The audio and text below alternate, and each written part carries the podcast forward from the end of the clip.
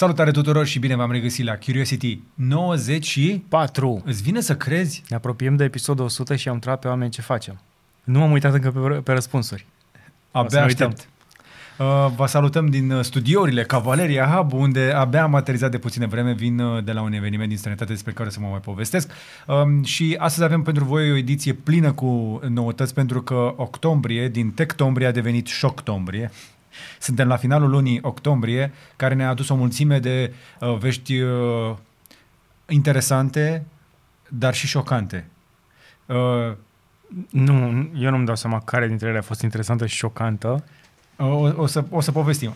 Uh, ca de obicei, dacă ne asculți, uh, ne poți și vedea. Avem un desfășurător în descriere pe YouTube, poți să la minutul și secunda care te interesează pentru subiectul pentru care ai venit poate aici sau poate vrei să afli tot ce avem să-ți povestim, pentru că avem o mulțime de știri interesante, dar o să le avem ordonate.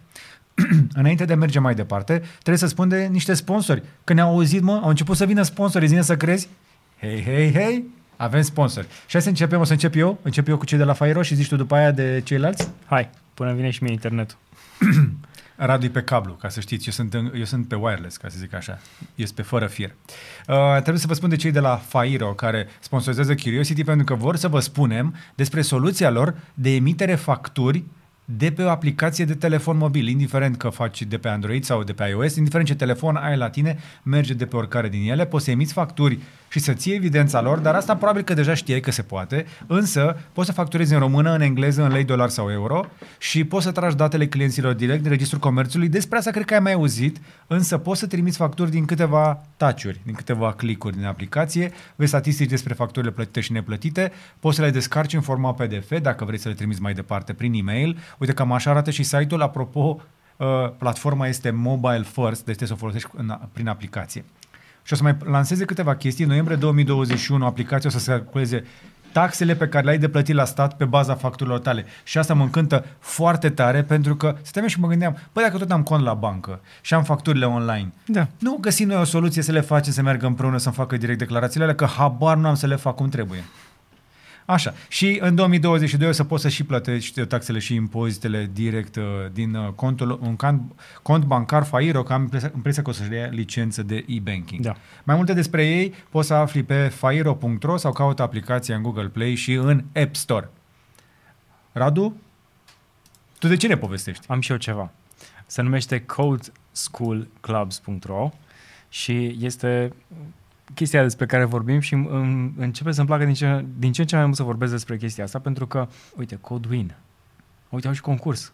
Da. Cât de tare. Uh, vorbim despre cluburi pentru programare, pentru cei mici sau cei medii, nu neapărat. Poți exact. să învețe oricine. Uh, Ideea este că... Adică poți să le pentru la micul, dar poți să te lăngă el ca să furi și tu un pic de exact. chestia asta. Pentru că asta am făcut și eu cu Ariana, spre exemplu, când a făcut cu Code School Clubs în primăvară cursuri de și așa ceva. și tu ceva da, Scratch? Un pic de Scratch. Da? A, a, a început pe Scratch, apoi a trecut pe Thunkable. Au uh, cluburi de programare prin toată țara și cursuri pentru mai multe paliere de vârstă. Da, au cluburi de programare în mai multe orașe mari, uh, București, Iași, Arad, Baia Mare, Constanța, Galați, Târgoviște, Focșani, Chișinău, dar cum am spus și în uh, ediția anterioară, dacă vrei să uh, îi ajuți și să inițiezi un astfel de club, sunt sigur că sunt foarte deschiși la discuția asta. Și aici copiii pot învăța aproape orice limbaj de programare care li se potrivește și pot să-și dea seama în primul rând către ce, cam în ce direcție să se îndrepte cu avansarea cursurilor uh, pentru programare. Pentru că, așa cum ziceam, um, se estimează undeva la peste 20 de milioane de joburi în programare în următorii 10 ani. Așadar, să înveți să fii programator în orice fel de limbaj în, în care te interesează, să zicem, este cumva o necesitate în momentul de față, nu mai e doar o chestie de opțiune indiferent de ce vocație crezi tu că va avea copilul tău sau tu în viitor, va fi nevoie să funcționeze în sinergie și cu o parte de programare, uh, plus că deficitul de personal rămâne în continuare la cote istorice, um, cote maxime pe această industrie. Cum a spus și George, e nevoie neapărat de cineva care să lege uh, aplicația Fairo, de conturile de bancare și exact. chestiile astea se fac prin programare. Exact. Și ca să-i oferi un viitor cât mai bun copilului tău, inițiază-l în direcția asta, pentru că cu siguranță o să găsească un domeniu, un limbaj de programare care să-i placă și pe care să-l uh, avanseze, să-l învețe mult mai bine mai încolo. Și cam astea sunt plasările, după cum vedeți, încercăm să avem, uh, să aducem parteneri care chiar să fie interesanți și să ofere ceva util. Uh, și acum chiar trecem la știri, pentru că s-au întâmplat lucruri interesante, dar până să vorbim despre știri, trebuie să vă spun că am fost împreună cu Andrei Brătucu în Dubai, Uh, și pentru cei care au urmărit chestia asta de la distanță, a fost uh, într-adevăr uh, o lume foarte diversă acolo. A fost un paletar foarte interesant de oameni de pe tot internetul. Uh, nu m-am dus cu nicio idee preconcepută, m-am dus pur și simplu curios. Uh, ce am aflat noi însă din acel eveniment o să vedeți într-un vlog la care lucrează deja Andrei. Noi abia ne-am întors de puține ore, suntem un pic chinuiți de, de, de drum și de orar și de, uh, de zbor, să zicem așa, dar uh, dacă vreți așa să vă spun foarte pe scurt cam care a, care a fost faza, e un alt mod de a vorbi despre cripto, un mod, să zicem așa, care încearcă să facă tehnologia asta interesantă și pentru oameni non-tehnici. Și dacă nu e neapărat uh, genul meu de eveniment, nu înseamnă că este greșit. Uh-huh. Și am încercat să mă duc cu mintea deschisă către ce s-a întâmplat acolo. Nu am aflat ceva revoluționar, nu am văzut o demonstrație tehnologică care să mă convingă, dar mă bucur că am fost. Și am aflat câteva lucruri interesante uh, și mai multe o să aflați uh, uh, pe Cryptoviner, ori, ori pe canal, ori la live-ul de luni seara. O să vorbiți probabil și luni seara despre el, pentru că e un da. subiect destul de hot. Și oricum, cât pe weekend cât. se mai așează așa un pic informațiile, da, impresiile. Da, da, da, da. Suntem un pic nedormiți deocamdată, dar o să povestim mai multe în curând. Um, hai să vă mai spunem și ce am mai testat, pentru că eu am, cât am fost eu plecat, uh, Radu are să facă, uh, să ia contactul deja cu un device pe care, care în momentul ăsta este pe Kickstarter. Când uh, cei de la DocCase au zis că vor să ne trimită a, acest dongle să-l testăm, uh, mă gândeam eu, mă, s-ar putea să se potrivească cu noile MacBook Pro-uri, știi? și ce să vezi că între timp MacBook Pro-urile vin cu mai multe porturi, dar tot nu vin cu toate și un astfel de accesoriu ar trebui, în teorie, în teorie promite că îți rezolvă uh, mai multe probleme deodată. Pur și simplu îl conectezi pe USB-C, pe Thunderbolt, de fapt, și face mai multe chestii. Și face, Radu? Uh, face o grămadă de chestii. O, o să spună pe afișerul ăsta foarte complex și foarte mare pentru... Bine, adevărat că n-am mai văzut un docking station cu afișaj. O să spună viteza la care sunt conectate dispozitivele pe el.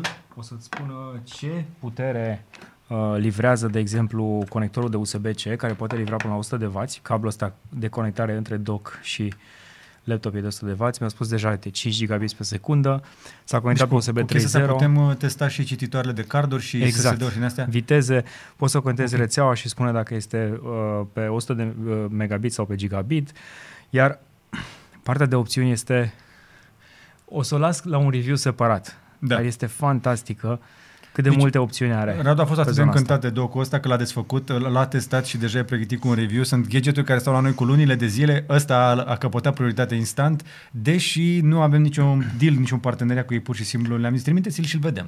Da, da, fiind pe Kickstarter, ai văzut prețul lui? Nu. 79 de dolari. Doar? Doar. Asta Dar e cum să-l fac așa ieftin? Nu știu. E cu o versiune de software beta pe care o să o mai analizăm câteva zile, okay. dar ce știe să facă este să-ți dea cele mai mari viteze și de încărcare și de transfer pe toate porturile. Mai puțin cele de USB 2.0, care sunt gândite, bineînțeles, pentru dongle de tastatură și de mouse. O să-l testăm, nu vă aruncați deocamdată pe Kickstarter, o să vedem uh, cât de bun este și poate reușim cumva să um, îi ajutăm cu importul în țară, dacă chiar este un device bun. Da, Testăm, pentru, vedem dacă ne place și dacă pentru chiar merge. e genial, îți arată și temperaturile fiecărui port și conector în parte. Foarte tare. Abia și să, să vedem mai multe. Eu încă n-am apucat să mă joc cu el, dar prima senzație când îl iei în mână e aluminiu, e premium, așa. E aluminiu, pe față este Gorilla Glass. Ok, E okay, strong. Ok. E Cab- cablu de 10G pe el? Da. Adică, da, foarte tare. Uh, bun, uh, nu că am testat, dar ne-a trebuit. Ne-am luat lămpi cu uh, ultra, ultra infraroșu, ultraviolete pentru plante. Cred că UV sunt. UV da. sunt, nu? Bine, sunt cu LED-uri colorate, nu sunt cu UV. Ah, da, corect. Mimează temp- da. temperatura de culoare și culoarea nece- necesară pentru unei plante să-i grăbească creșterea. Pe care am montat-o pe un switch din la conectat da. prin Smart Home. Apoi trebuie să-ți dau și invite, că noi avem un Smart Home aici de vreo 2 ani, Cavalerie Hub. Ok. Cu mai multe Uh, o, o, o gadgeturi. să vedeți oricum pe Instagram că o să po- postăm cu animalele noastre de companie, care sunt niște ficuși, pe care eu, eu i-am luat din mugurii pe care tata i-a tuns din copacul meu, din ficusul din casă de la mine. Mhm. Tata m-a învățat cum să tai și să obțin plante noi.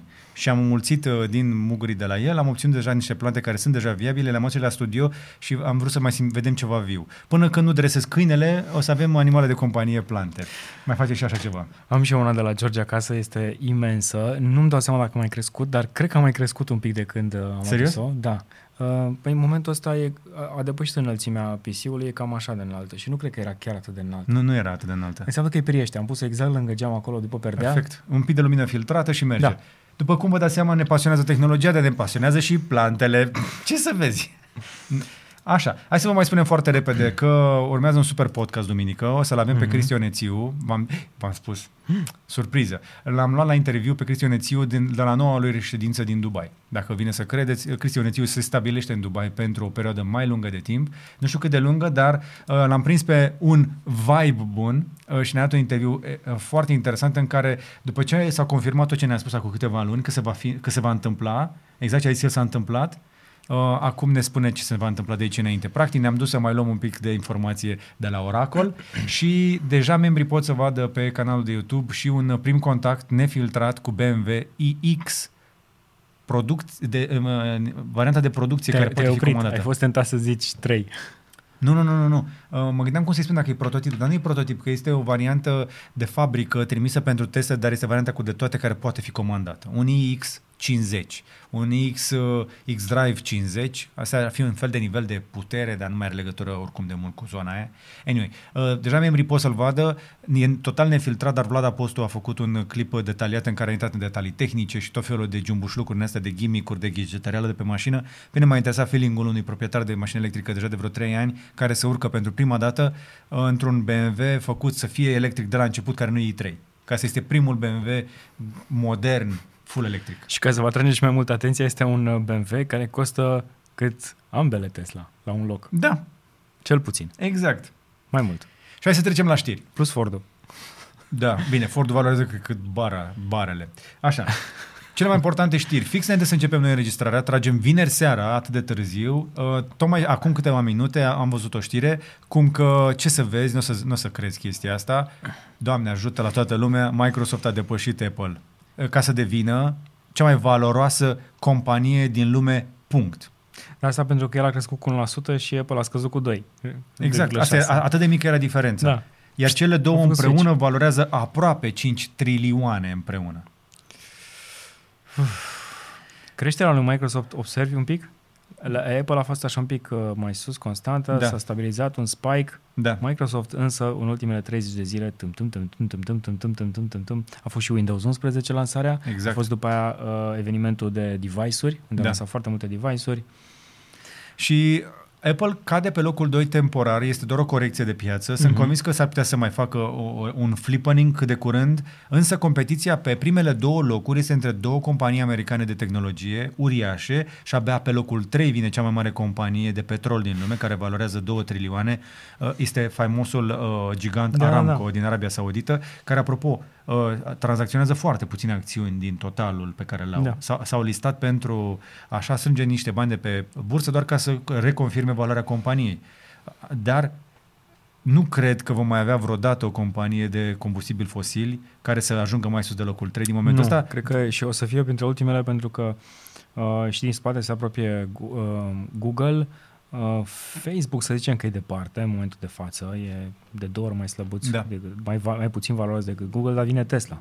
Și mai e și Amazon acolo, Și- care evident este finanțează buzunarele. Uite, Amazon și Tesla finanțează averile ce- a, a doi dintre cei mai bogați oameni din lume. Exact. Și mai este după aia pe locul 9 și 10 Nvidia și TSMC, care uh, discută destul de strâns de o alianță de ceva vreme și s-ar putea să-i vedem cum urcă și ei.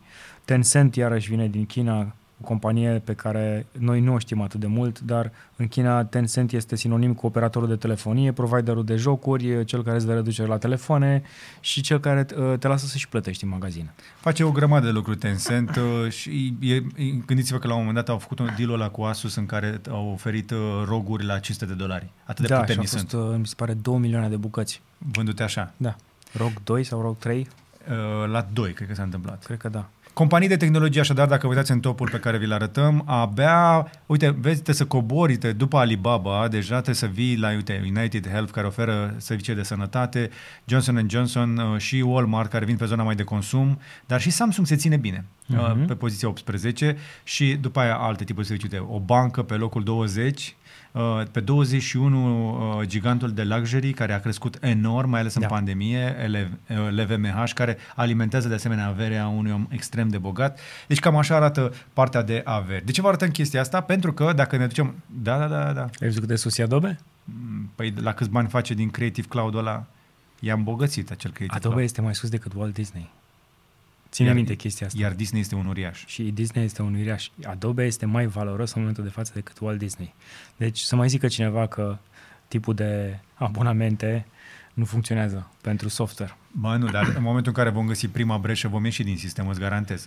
Hai să ne întoarcem da. un pic uh, în top, pentru că următoarea companie despre care vrem să vorbim este pe locul 7 uh, și în ciuda criticii publice, a barajului media, a atacurile în toate direcțiile, de la politicieni, jurnaliști, utilizatori de rând, toată lumea spune despre cât de toxic a ajuns Facebook. Facebook tocmai a crescut cu 3% într-o zi în care Mark Zuckerberg a făcut anunțul acela, de care probabil ați auzit și voi, că Facebook se va redenumi. Dar atenție, ca să scăpăm de orice uh, știre falsă, de fapt nu avem cum să scăpăm, deja sunt o grămadă pe internet, compania Facebook se va redenumi. Stai liniștit, Facebook va rămâne Facebook și o să accesezi Facebook în continuare.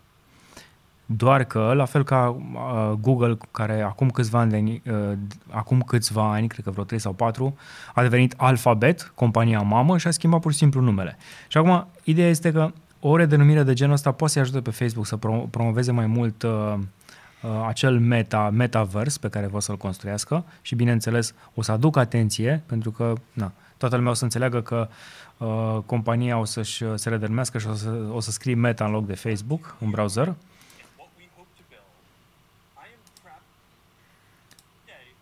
N-am văzut, în paranteză, nu am văzut niciodată un Mark Zuckerberg mai fake entuziast ca acum. Dar nu este, până și data din Star Trek avea niște emoții mai vizibile. Știi da. pe data? Da. Uh, Metaversul e o idee interesantă, un fel de uh, Second Life și are mai multe șanse să ajungă mai, mai cunoscut decât Second Life datorită lui Facebook. Uh, Puteți să urmăriți prezentarea, există multe informații despre metavers, se discută de el de vreo 2 ani de zile. Din câte am înțeles, sunt încă în discuții ca să cumpere numele de domeniu, care e înregistrat de pe 94 de da, cineva. Da, da, este parcat de cineva care nu a vrut să-l vândă. Au luat meta.com. Da. Uh, deci poți să accesezi, uh, pe, dacă e pe meta.com, te duce direct la uh, clipul de prezentare în care uh, cei de la Facebook încearcă să explice care este toată treaba cu acest uh, meta. Uh, sunt convins că ai pregătit ceva tu în care explici mai în detaliu? Lucrezi la chestia asta? Ai apucat? Ai avut Momentan nu. Aș vrea să... Uh, dacă crezi că e de interes, o facem, dar uh, aș vrea să aștept un pic să mai apară ceva ah, okay. palpabil, realist, cum de exemplu a lansat okay. atunci uh, Unreal Engine când a lansat efectiv Um, demo-ul și puteai să-l îl folosești. Am încercat funcționalitatea. Cred că o să putem testa ceva din acest ecosistem uh, Meta, care, apropo, Facebook și-a schimbat inclusiv placa de acolo de pe One Hacker Way. Uh-huh. Uh, uh, deci nu mai scrie Facebook, scrie Meta. Uh, poate fi încercat în, în forma virtuală cu okay. Oculus Quest. Încercăm. Avem acești Oculus Quest, sigur va veni un update de soft uh-huh. uh, și o, o să testăm chestia asta, să vedem care e toată faza cu Meta. Până una alta, însă, dacă tu ești pe Facebook, o să rămâi în continuare, o să începi să vezi Meta pe aici, pe acolo, dar este, să zicem, în același timp, uh, e o mișcare dublă. Pe de o parte, Facebook, vă spuneam, sunt uh, torpilați în toate părțile, pe bună dreptate pentru practicile foarte, foarte, foarte toxice ale companiei, extrem de toxice, ucigașe în anumite țări. E și, și un fel de detașare în felul ăsta față exact. de uh, compania mamă și așa. Acum, Dar un... este și o adaptare la viitor, pentru că dacă într-adevăr vorbim despre viitorul acesta în care multe lucruri se vor întâmpla în metavers, în virtual, trebuie să facă cineva ceva în chestia asta, iar cei de la Facebook încearcă, prin meta, exact ce a zis Vitalik Buterin, să nu-și facă doar o cameră, ci să controleze holurile acestui spațiu virtual. Asta este adevărata provocare. Vă încurajez să vedeți interviul cu Vitali Buterin, care explică mai multe despre conceptul acesta. Dacă, într-adevăr, vom avea o realitate paralelă care se întâmplă da, în digital, uh, ar trebui ca acea, acea lume să aibă, exact ca în viața reală, străzi, bulevarde, trotuare pe care să nu trebuiască să, plătea, să plătești ca să mergi da. sau să nu fii bombardat uh, cu uh, reclame în toate părțile sau să nu fii monitorizat în permanență. Asta ne dorim. Eu mă gândesc doar la... Uh, mai știi reclamele alea din uh, Blade Runner? Da. Alea care erau virtuale cât o clădire da. și pe care le puteau vedea doar anumiți oameni. Uh, știi, similar cu reclamele de la meciurile de fotbal, care ecranele respective afișează diferite reclame în funcție de canalul pe care sunt rulate. Mamă, e un fel de dublare. Ai o chestie foarte mișto de explicat. E un fel de uh, dublare a LED-urilor pe anumite culori și anumite camere registrează doar anumite reclame. Hm. O chestie similară de genul ăsta o să vezi în meta. Probabil o să fii uh, bombardat de niște chestii fantastice, pentru că în mod virtual poți să creezi absolut orice. Deci o să vină companii care o să zică vreau să creez o reclamă care să te urmărească tot timpul unui joc sau timp, timp de o oră. În care ești în meta să te urmărească să stea în spatele tău tot timpul. Și o să, o, o să pot să facă lucrul ăsta, o să-ți ofere acces gratuit uh, la joc, la experiența respectivă, dar tu vei deveni produsul. Dovadă că foarte mulți oameni se plâng că sunt bombardați cu reclame la tot felul de produse care nu au nevoie, unii ajung să le cumpere, după aceea regretă. Și da. uh, până la urmă, faptul că e gratis și că ăștia bagă reclame acolo și o să le ignori tu, nu prea mai e valabil. În cele din urmă ajungi să le bagi în seamă și chestia asta costă bani reali. Și ca să, ca să încerc să mă să mă protejez de chestia asta, mi-am propus că de fiecare dată când cumpăr ceva dintr-o reclamă de pe internet, o să o cumpăr doar ca să facem mișto de ea într-un clip. Sau să vedem dacă chiar este bună, nu neapărat mișto. Poate chiar e un produs bun. Hai să vedem, mai ajungem până acolo. Am impresia că e un teleshopping din ăsta global, însă dacă tot vorbim despre uh, metavers, trebuie să înțelegem că accesarea acestui spațiu virtual nu se va întâmpla doar cu ochelari de realitate virtuală, se va putea accesa și de pe telefon, da. și de pe tabletă și de pe laptop, dar și cu AR. Adică ochelari, de AR. ochelari cu realitate augmentată. În prezentarea din, uh, pe care o au uh, pe, pe site, care e foarte scurtă, dar în același timp interesantă, ai putea să vezi cu aceste ochelari um, o grămadă de elemente. Până la oameni virtuali. Uh, de ce filme mi-aduce aminte chestia asta? Ah, tot, toate filmele de la Marvel, de exemplu, sau filmele SF în care uh, o hartă sau globul sau orice altă suprafață este randată în uh, real time cu un dispozitiv AR.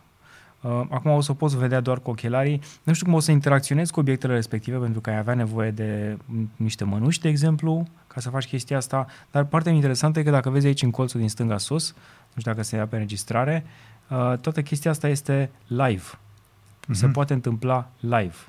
Deci asta practic e un clipuleț cumva extras dintr-un live. Deci ăștia sunt ochelari de realitate aumentată de la Facebook? Facebook, da. Uh, okay. Și se numesc Nazare, dacă nu mă înșel. Da, Project Nazare. Uh-huh. Ăștia sunt ochelari de AR. Adică nu cei cu cameră pe care o să-i folosești să filmezi pe stradă cu gesturi, ci cei care o să-ți poată reda pe lentilă mai multe informații în 3D. Uh-huh. Mhm. Și sunt într-adevăr mult mai multe informații decât ne-a oferit, de exemplu, Google Glasses, dacă mai ții minte. Aveți da. câteva indicii Bine, acolo, Google simple. a renunțat la Google Glass pentru că s-a dus către, um, către alte proiecte mult mai bune, cum da. este Magic Leap. Da. De, dar până acolo o să mai vedem. Sunt comi- toată lumea lucrează de ani buni la acest ecosistem. Cred că Facebook a vrut doar să fure startul, uh-huh. însă bag mâna în foc că Apple are în lucru ochelari de realitate virtuală și telefon flexibil, dar sigur au ochelari de realitate virtuală.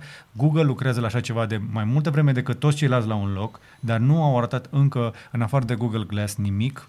Uh, iar uh, Facebook are de a cumpărat Oculus când a cumpărat, da. că știau clar că se vor duce în direcția asta. Dar ei cred că încercă tot să treacă cumva de... Știi că am avut o problemă mare cu 3D-ul. Oamenii nu l-au acceptat tocmai din cauza ochelarilor. E incomod să porți ochelari pentru cineva care nu poartă și oricum este Așa incomod e. să porți ochelari pentru cineva care poartă tot timpul. Nu, e, incomod, e incomod să porți ochelari, punct. Exact. Și oamenii nu i-au acceptat, de exemplu, și aș prefera să văd un film în cinema 2D, dacă am opțiunea la alerg în 2D, dar la sala aia mișto nu prea poți să-l alegi în 2D, uh, ca să-l văd fără ochelari, să nu mai pun ochelari pe nas. Așa am este. proiector acasă 3D, uh, sunt sigur că voi aveți un televizor care are specificații de 3D și n-ați pus niciodată ochelarii pe nas. Exact. Cam despre asta este vorba pe partea asta de metavers și de realitate virtuală. Mai urmărim subiectul, dar dacă nu ești deja into chestia asta, nu te stresa. Și eu am cumpărat pe parcursul ultimelor luni de zile uh, două din cele mai bune perechi de ochelari de realitate virtuală pe care le-am găsit. Unul care este accesibil, acești Oculus Quest mm-hmm. uh, de ultimă generație, care sunt inclusiv la promoție în perioada asta în Statele Unite, dintr-un motiv simplu. Facebook vrea să împingă cât mai multe produse în piață și să colecteze cât mai multe da. date, că asta face cu ei. De aceea uh, nu am putut să-i activez fără cont de Facebook. Sunt obligat să, folos- să-mi folosesc contul de Facebook pe ei. Eu mai am încă contul de Facebook. Eu știi că contul de Facebook mi l-a făcut prima dată când am făcut un, un test demo de, de Oculus Uh-huh. sau de Iată. ceva de genul.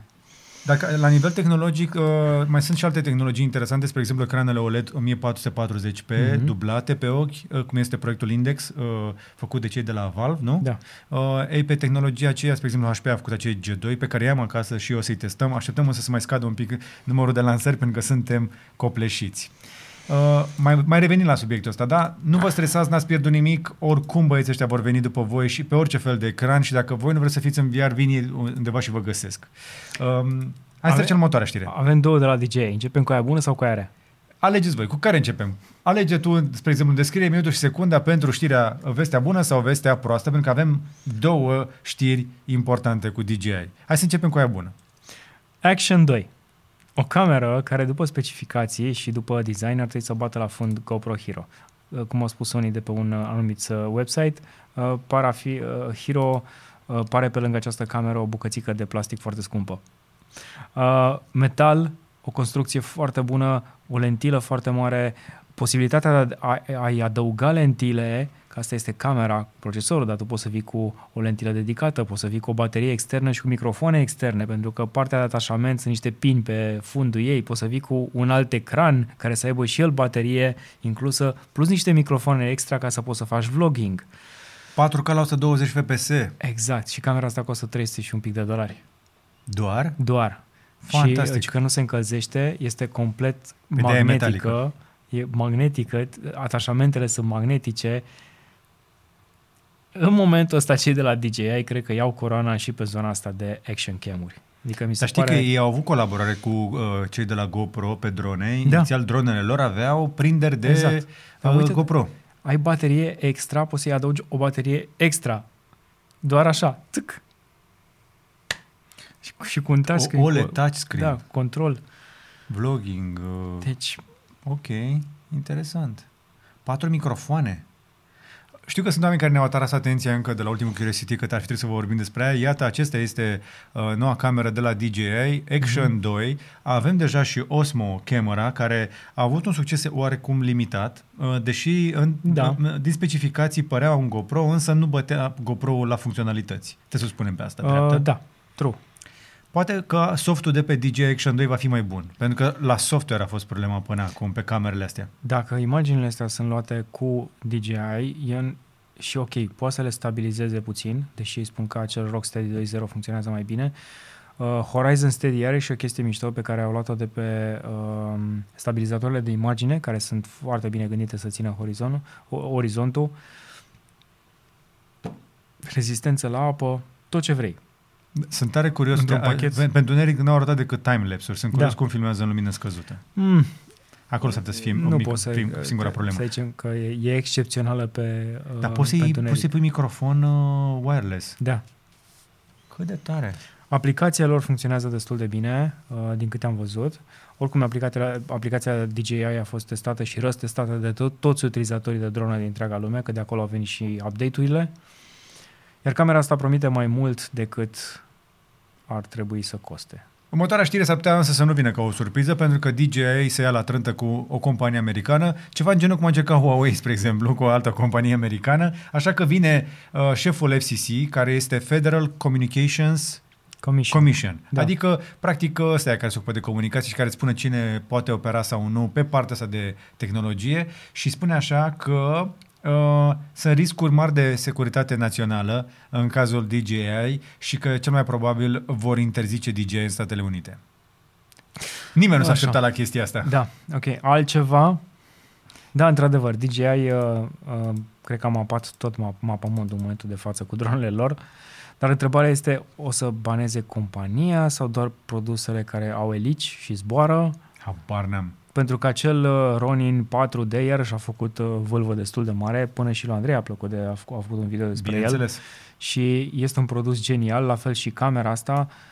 Și oare ne întrebăm aceeași întrebare ca și până acum, oare cumva cineva din Statele Unite se simte amenințat? Că nu prea sunt producători de dronă în state, decât niște companii foarte mici care Este vând... Autel, care este oarecum americană, Mm. dar... Mm. Dar uite ce, să vedem ce Dar nu spune... concurează direct, adică deja sunt pe alte paliere. Uite ce zice comisarul Carr.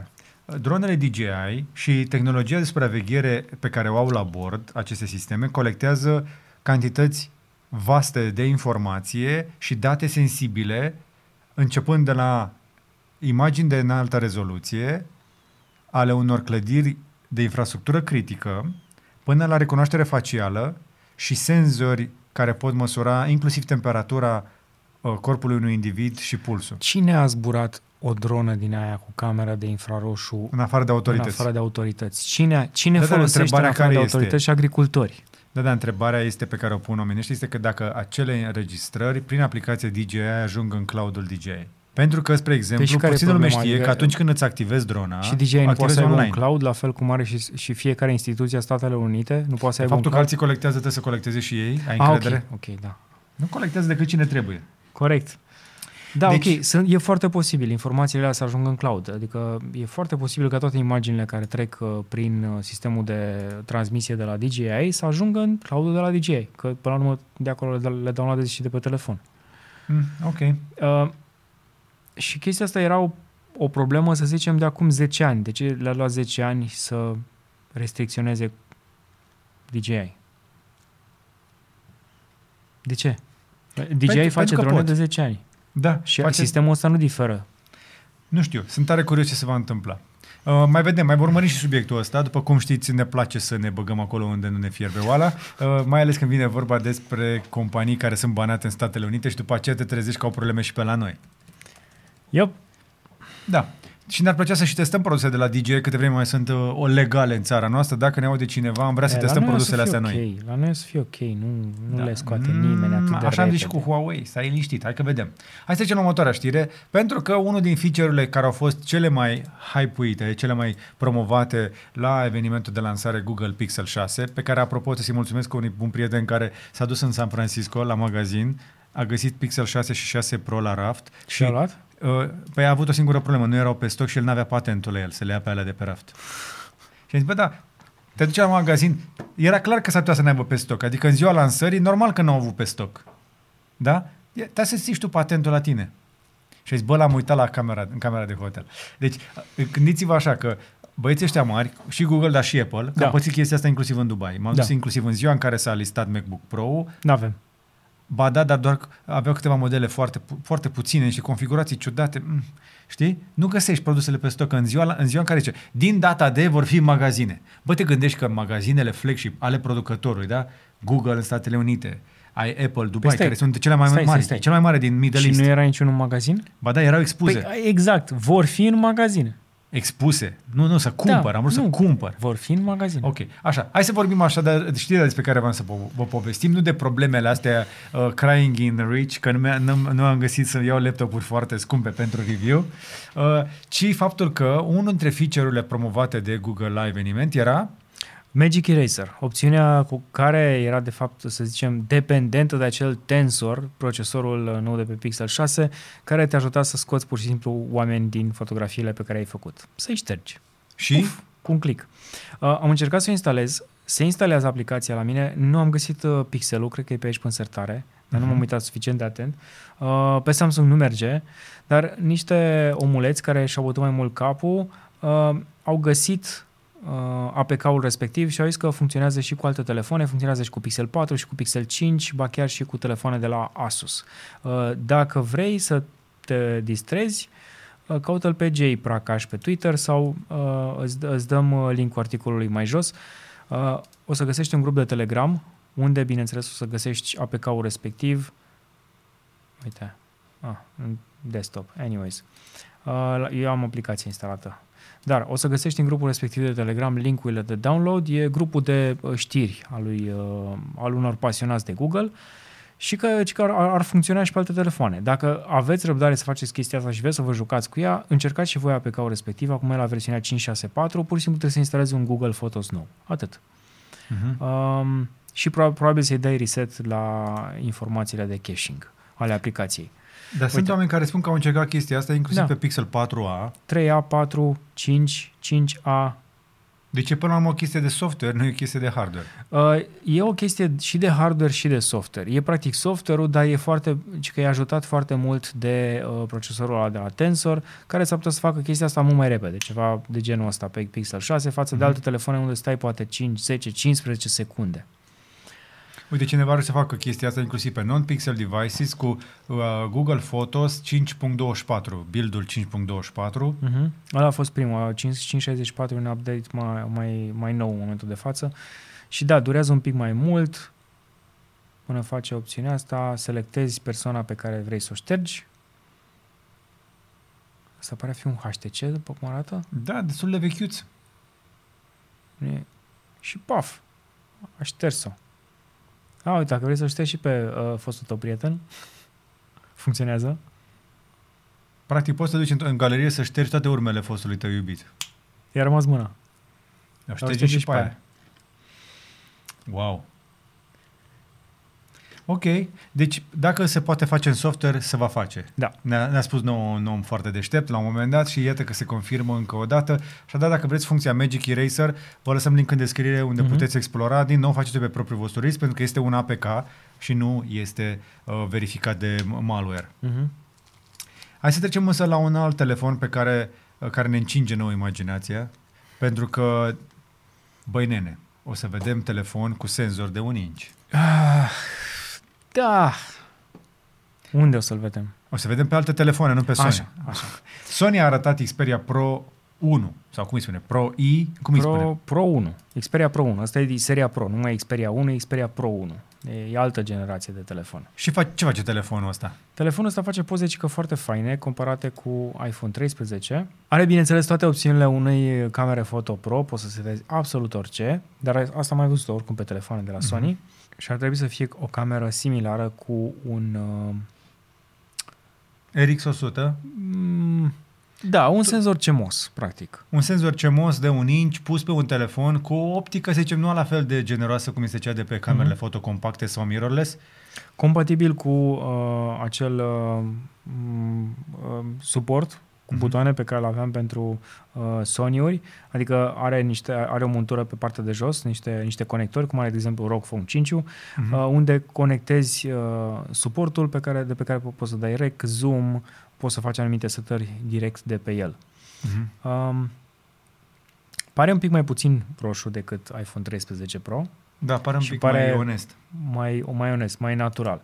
La fotografie iarăși că se descurcă decent, deși procesarea de pe iPhone uh, e cam greu de bătut în momentul de față. Ceea ce ne demonstrează că în continuare software-ul uh, poate să bată mărimea senzorului. Gândiți-vă că senzorul radar mare de pe Sony cu face față cu greu în fața procesorului și algoritmilor de pe iPhone. Dar mai e o problemă, uite, de exemplu, la brazii ăștia, uh, noi ne-am obișnuit să-i vedem așa cum îi vede un iPhone sau un Samsung sau un altceva, dar imaginea de pe Sony este mult mai realistă. El nu este atât de alb. Corect. Este umbrit. Iar textura, uh, textura frunzelor, care e cea mai importantă, și arăta aici, aici, textura frunzelor de la Sony, așa arată un, un molid, nu? Un tuia. Da, sau un tuia, da, mai degrabă. Față de ăsta care să săre, ăsta zici că este ars, ăsta l-ai aruncat dacă l-ai, l-ai vedea, cred, din halul ăsta. Da, corect. Bine, astea sunt chestii deja de finețe și în mâna unui profesionist, o cameră de genul ăsta, modul pro, cu siguranță Mhm. poți scoate rezultate extraordinare, Uh, însă pe modul automat este folosit de 99% din timp de toți utilizatorii și atunci eu cred că tot camera de pe iPhone o să bată, care altfel este, nu este o cameră rea deloc, dar să nu uităm că mai există camere foarte bune, inclusiv pe S21 uh, Ultra, adică, uh, da, uh, iPhone 13 Pro Max, care, Da. uh, apropo, îl avem aici, am și tras un vlog Da. cu el în low light, Uh, Vă spuneam, uh, acele prime impresii despre BMW iX sunt uh, făcut filmate integral cu iPhone 13 Pro Max, cu camera pe Da. 1X. Și am mai filmat inclusiv uh, în Dubai un vlog uh-huh. integral doar cu el, de pe lumină de zi până pe lumină de noapte, doar ca să testăm camera, că am promis că vom mai reveni cu impresii despre el. Deocamdată primele rezultate sunt surprinzător de bune. Deci, partea de fotografie și video computațional sunt bune cu unele mici chestii care mai suportă îmbunătățire, dar o să, vă, o să le vedeți și o să vă convingeți cu ochii voștri în curând. Iată așadar că bătălia de aici înainte va fi dusă în software, însă ce mă bucură pe mine cel mai tare este că acest uh, telefon nou de la Sony aduce un senzor pe care dacă îl combin cu softul de la Apple pe următorul iPhone, o să obțin niște rezultate mult mai bune decât ce a văzut populația planetei până acum. Exact. Dar vom vedea. Vom vedea dacă Apple decide să ia senzorii de la Sony, pentru că, din câte știu, momentan nu mai au absolut niciun fel de legătură, nu mai cumpără niciun fel de componente de la ei și nici Sony de la Apple. Bun, o situație foarte importantă pentru toată planeta, nu numai pentru Statele Unite, deși acolo se ia decizia primul, prima și mă bucur că se întâmplă asta pentru că uh, chiar e un subiect Europa, pe care ne urmărim îndeaproape. Exact, și Europa se uită la Statele Unite și uh, adoptă și ei după aia decizii similare. US Copyright Office include cumva în uh, lista foarte mare a lor multe dispozitive, cum ar fi mașinile și dispozitivele medicale, care intră sub uh, acel right to repair. Adică vor obliga, pe scurt, unele companii să ofere componente de schimb pentru niște dispozitive care în mod normal ar fi schimbate și, uh, și cumpărate altele noi, chiar dacă pot fi reparate cu foarte mici deșeuri și, bineînțeles, cu costuri bine, mult mai mici. Uh, în momentul de față au intrat cumva către zona de auto, Uh, dispozitivele medicale care aici sunt foarte importante și e destul de costisitor pentru spitale sau pentru oameni să schimbe anumite aparate care costă sute sau mii de dolari, care pot fi reparate cu câteva zeci, probabil. Și bineînțeles, se va discuta foarte intens la capitolul telefoane. Um, chestia asta cu Right cu Repair durează de mai bine de 5 ani, discuțiile legate de chestia asta și știm cu toții că producătorii preferă uh, să vândă un dispozitiv nou decât să repare unul vechi. De aceea, Asta este o problemă. supply-ul de uh, componente pentru reparație e destul de limitat. Anumite branduri mai mult decât, unele mai mult decât celelalte și chiar dacă nu ți se pare atât de importantă și îți permiți să faci, faci lucrul ăsta, să schimbi laptopul sau telefonul cu un nou atunci când s-a stricat sau s-a spart ecranul. Nu toată lumea își permite, să fim sinceri. Nu, nu toată lumea își permite și plus că se generează foarte multe deșeuri. Pentru că exact. laptopul tău cu siguranță n-a ajuns să fie reciclat. Exact. Televizorul la fel, mașina de spălat. De și a, apropo de chestia asta, am cumpărat, uh, din nou, pentru a, a testa noile Apple AirPods. Mm-hmm. Uh, știi cu ce mufă vin, nu? Cu Lightning. Cu Lightning. Da. Și vin în cutie cu cablu USB-C la Lightning. Da fără încărcător, că n-ai nevoie, că îl bași tu undeva într-un USB-C dacă ai deja telefon. Și gândește-te că, practic, acele căști vor fi pe piață cel puțin 3-4 ani de aici înainte. Apple mm. s-a asigurat că va mai vinde în continuare foarte multe cabluri de genul da. ăsta. Anyway, uh, am mai vorbit despre right to repair și despre tot felul de chestii care blochează uniformitatea pe chestii care ar să fie uniforme și ar să fie standard. Uh, Hai să mergem mai departe. Despre subiectul ăsta am mai vorbit și vom mai vorbi, îl urmărim îndeaproape. Iată așadar că avem uh, niște uh, legalizări ale dreptului de a mai repara, niște deschideri către zona asta. Lupta însă nu este încă gata și m-aș bucura să vedem și politicieni de la noi care sunt interesați de dreptul de a-ți repara propriul device, pentru că nu trebuie să așteptăm doar de, de, din Statele Unite. Aș vrea să vedem uh, și de la noi. Deci dacă știți vreun politician care a făcut chestia asta în România și are predilecție, deschidere pentru a proteja dreptul utilizatorului român, care nu are bani să schimbe totdeauna device-ul cu unul nou. Da, și aici toată lumea... Să ne spune și nou, că poate îl promovăm. Toată lumea, poate vrea voturi. Când ne gândim la device, te gândești la un telefon mobil. Greșit. Uite, ia de exemplu uh, uh, experiența unui cuptor, care, a cărui cost de reparație era undeva pe la 600 de lei. Cuptor, cuptor cu aer cald, un cuptor simplu, fără briz-brizuri. Cât e, cât e un cuptor uh, cu aer cald uh, cumpărat de nou? Mm. 600 de lei. Deci reparație 600 și ele de nou 600? Nu același model, dar un model foarte similar, care face același lucru. Încălzește mâncarea. Ok. Despre asta vorbim, pentru că atât să existe piese suficient de ieftine și să mai facem reparații. Noi românii eram buni la chestia asta. Da. uh, și puteam să facem lucrurile să meargă încă multă vreme cu niște oameni care făceau lucrurile astea bine. Cred că așa cum aveam la un moment dat cizmari mulți, ar să avem din nou ateliere unde să mai facem reparațiile electronice, A care altfel dispărut. nu merg rău. A dispărut chestia aia cu reparațiile electronice. Nu mai găsești oameni să-ți repare televizoare. Eu am stat o lună să Electroniști. repar un injector POE pentru o cameră și bă, a venit uh, reparată incomplet. Că nu mai avem oameni specializați. Da. Și nu mai au nici piese. Trebuie să încropească din ceva, să facă să Da. funcționeze. Pentru că nu, nu primesc piese, nu pot cumpăra piese și uh, sistemele noi, toate multe, multe din produsele noi sunt făcute să nu poată fi reparate. Hai să mergem mai departe. Vă spuneam mai devreme despre camera de acțiune de la DJI. Hai să vorbim despre cea de la GoPro. Hm? A testat-o și colegul nostru Andrei. Uh, Vă invit să vedeți clipul de pe cavaleria.ro uh, și a ajuns și la aceeași concluzie. Mai mult de 20 și ceva de minute nu poți filma în 4K cu ea pentru că se încinge și se oprește. Dar uh, și GoPro, uh, la momentul respectiv, uh, dăduse o declarație cum că majoritatea oamenilor îl folosesc pentru un minut și 10 secunde la înregistrare, n-au nevoie de două, mai mult de 25 de minute. Uh, ei bine, se pare că a fost lansat un update de firmware care rezolvă și problema asta de overheating și Ok. chiar uh, pur și simplu uh, îți permite să înregistrezi mai mult cu aceeași baterie. Ce chestie? Cum Deci, s-a întâmplat chestia asta? niște programatori care și-au făcut treaba în cele din urmă. Uh, uite, while overheating was not an issue found in Specta- Petapixel Review, uh, a fost o problemă ridicată de alți utilizatori. Um, Da, inclusiv de a- utilizatorul Andrei. Da, și Laurențiu și oamenii care folosesc GoPro ăla nu ca să filmeze un minut și 10 secunde, ci o oră. Uh-huh. Pentru că, până la urmă, e o cameră pe care o chinui și îți cumperi 2, 3, 4, uh, 10-15 baterii și le pui la treabă. Că Da. ăsta este scopul lor, să înregistreze în condiții mai nasoale în care n-ai pune, de exemplu, un DSLR foarte scump. Update-ul de firmware a venit la pachet și cu lansarea unei baterii speciale pentru uh, zone foarte reci, pentru filmări în zile foarte reci. Care e faza? Uh, Sunt mai bine izolate, Sunt nu? mult, mult mai bine izolate și nu mai permit căldurii să, să iasă atât de mult și nu se mai face condens înăuntru. Ok. Cam asta e șmecheria unei baterii care rezistă la temperaturi foarte scăzute. Cu noile baterii Enduro, practic acest Hero 10 Black va putea trage 56 de minute de video la 5,3K 60 fps, not bad, aproape Continuu, o oră, continuu. continuu, sau 50 de minute de 4K la 120 de frame-uri pe secundă. 76 de minute de 4K 60, deci deja îl putem folosi și la video în mașină, la prezentări de Da, mașini, teoretic poate, da. Poate chiar și la prezentări în care să punem camera în afara mașinii, eventual, nu? și poate să tragă în Full HD aproape două ore. Foarte, ră- foarte tare. Da. Uh, m-aș bucura să se reziste și într-o zi uh, foarte călduroasă. Cea mai mare problemă pe care noi o întâmpinăm cu camerele de la GoPro este că le punem în parbriz, pe ventuze, le dăm rec și se opresc la un moment dat că se încing. Toate generațiile au făcut chestia asta. Asta este motivul pentru care avem ventuze mari, masive și punem Cred uh, că- camere, uh, camere mari cum sunt GH5-urile Cred la că filmări problema aia mașini. nu o să o rezolvăm prea curând pentru că, în primul rând, e carcasa mică, e procesorul puternic și ajungem la aceeași situație în care, dacă e cald afară, se Update va de încinge. firmware, baterii Și speciale. telefoanele se încing la căldură.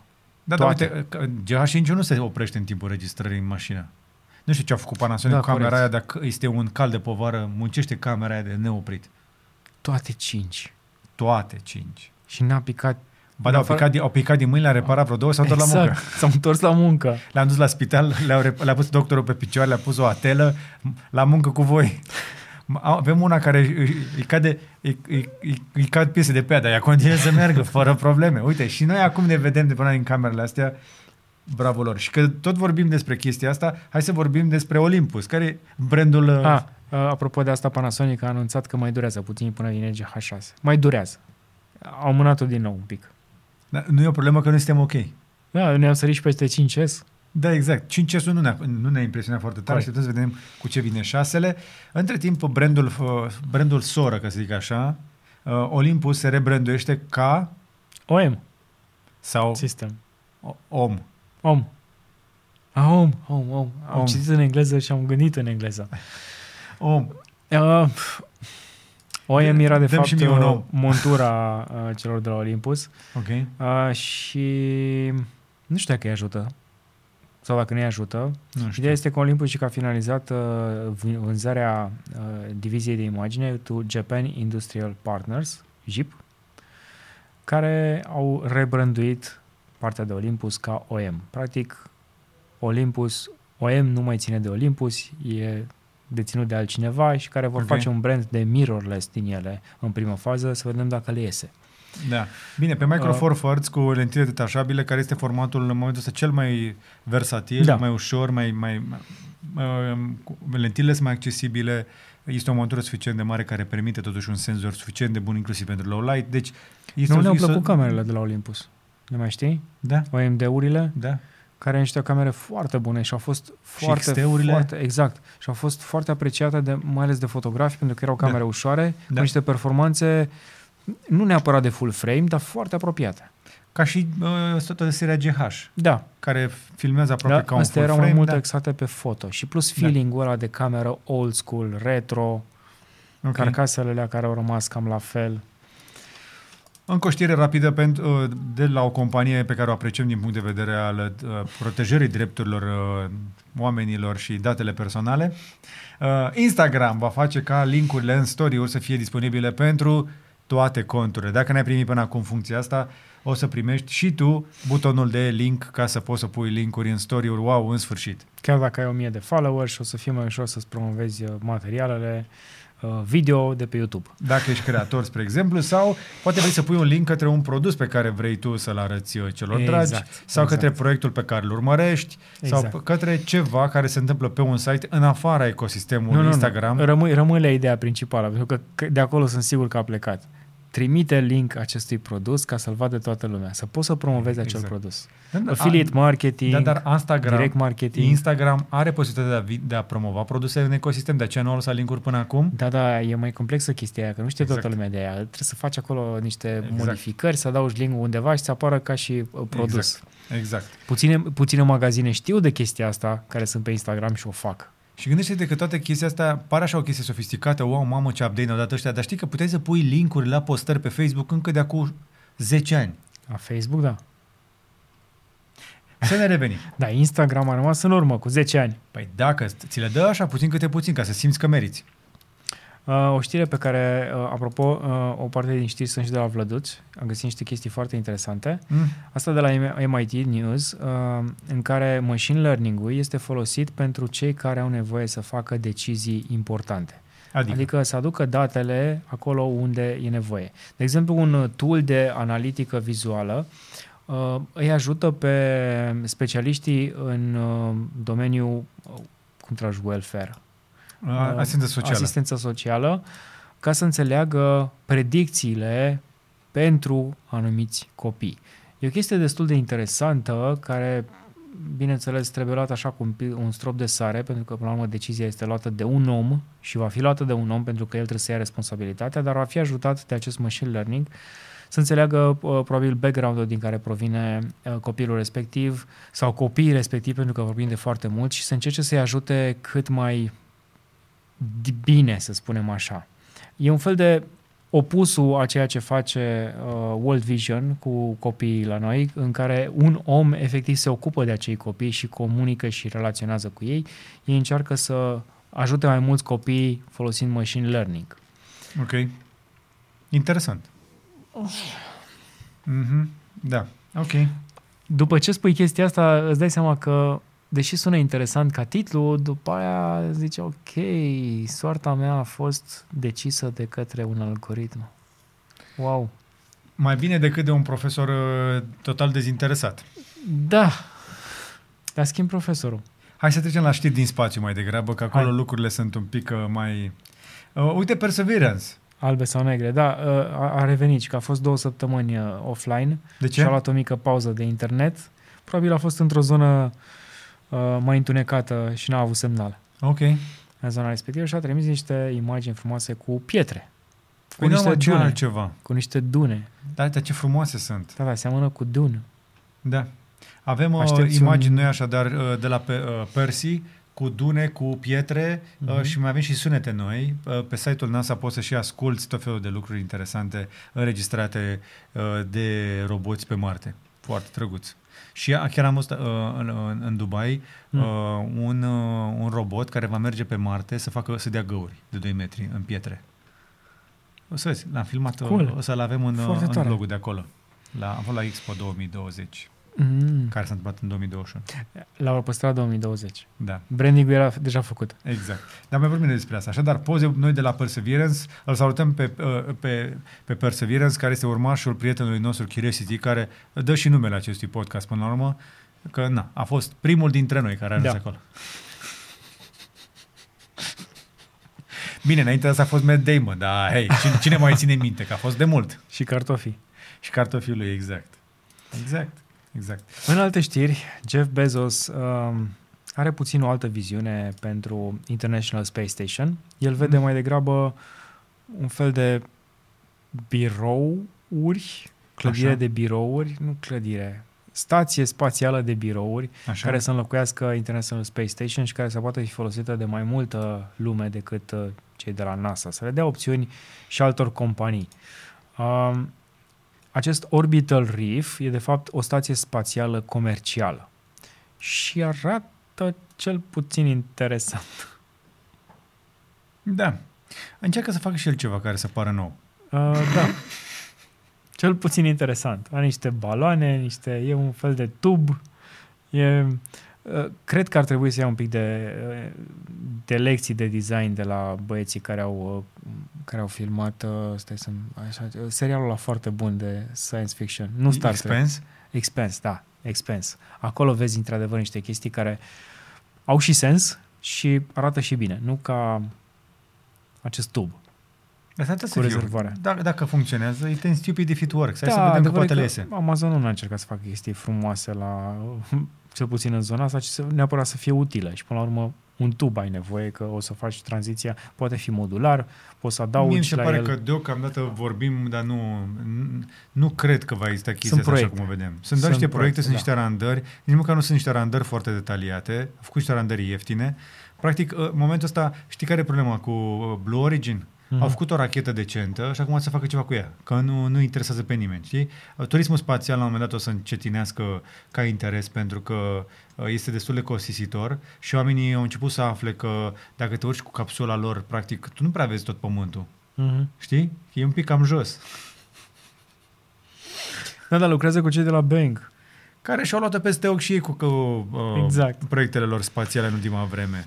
Uh, oamenii, cel puțin în cazul de față, visează. Și visează frumos și au e bani bine niște că randări, există fac chestiile niște... astea. De ce nu? Au- Se, cum să zic, îți dau cumva, să zicem, o semi-încredere că iau puterea de a face chestia asta, dar nu știi că o vor face. Pentru că nu sunt motivați, n-au, n-au neapărat pentru ce să o facă. Dacă ar, avea, ar fi o cerință strictă pentru chestia asta, băi, avem nevoie de 50 de locuri pe o stație spațială, ar fi bătaie. Da. Și s-ar găsi proiecte cu duiumul. Corect. Corect. Însă până acolo mă- o să mai vedem ce se va mai întâmpla. Într-adevăr, stațiile spațiale uh, internaționale, dar comerciale, uh, uh, practic niște birouri pe orbită unde se poate face uh, cercetare pentru uh, diferite proiecte, uh, Mhm. mai ales comerciale al unor companii, pare fi o idee bună, pentru că deocamdată Stația Spațială Internațională este gestionată împreună de americani, împreună cu ruși, cu japonezi, cu canadieni și cu europenii, uh, cu cei de la asta care fac pe, curândul pe acolo. Și asta nu e rău. pentru Și asta că- nu este rău, dar problema care este că este destul de restrictiv accesul și sunt situații în care anumite țări uh, nu pot plăti să ajungă acolo. Exact. Nici dacă vor, adică, uite, Da. da. sunt țări Uite, care ar au fi interdicție frum- de a ar fi merge acolo. frumos Cum e să fie- China. China nu poate ajunge acolo și a făcut propria Corect. stație spațială pentru că nu aveau acces pe ISS. Uh, pe ISS.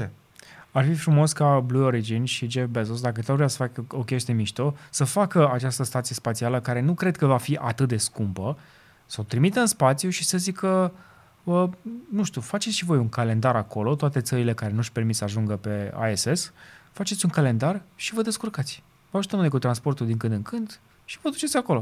Cred că Faceți asta o să cerce- și facă. cercetare, bă, stați acolo 10, 15, 20 de zile, coborâți, lăsați pe următorii. Da.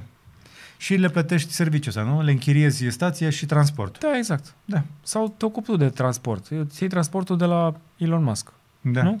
De Da. la SpaceX. Hai că mai vedem de ce se va întâmpla despre lucrul ăsta. Hai să trecem la o chestie un pic mai SF. Uh, sunt niște oameni care au atât de mult timp încât s-au gândit cum ar fi s- dacă ar simula clima de pe Arrakis. Arrakis este planeta pe care are loc uh, cea mai mare parte a acțiunii din uh, Dune. Uh, vă recomand să mergeți să-l vedeți. Este un film foarte bun. Și vă Foarte bun recomand din ce punct de vedere? să aveți Radu? răbdare la finalul filmului, că mai durează cel puțin încă 2-3 ani de zile până apare următorul. Da. Uh, e, e bun ca poveste, te ține uh, prins. Eu, aș, eu am vrut să văd, eu am văzut prima uh, Se bazează versiune pe de- carte, bine, de n- nu, Dune? fără no spoiler alert. Nu, dar- nici, nici nu mai țin minte ce era în carte, dar se bazează într-adevăr pe carte și am văzut prima versiune de Dune și mi-a fost întotdeauna dor de un remake. Și cred că e unul dintre foarte puținele filme science fiction care n-a avut un remake în tot acest timp, în 30 de ani, de când e a apărut primul. Da, dar părerile, părerile sunt împărțite. Într-adevăr, uh, filmul a fost refăcut, să zicem așa, a fost făcut într-un mod interesant din punct de vedere producție, Da.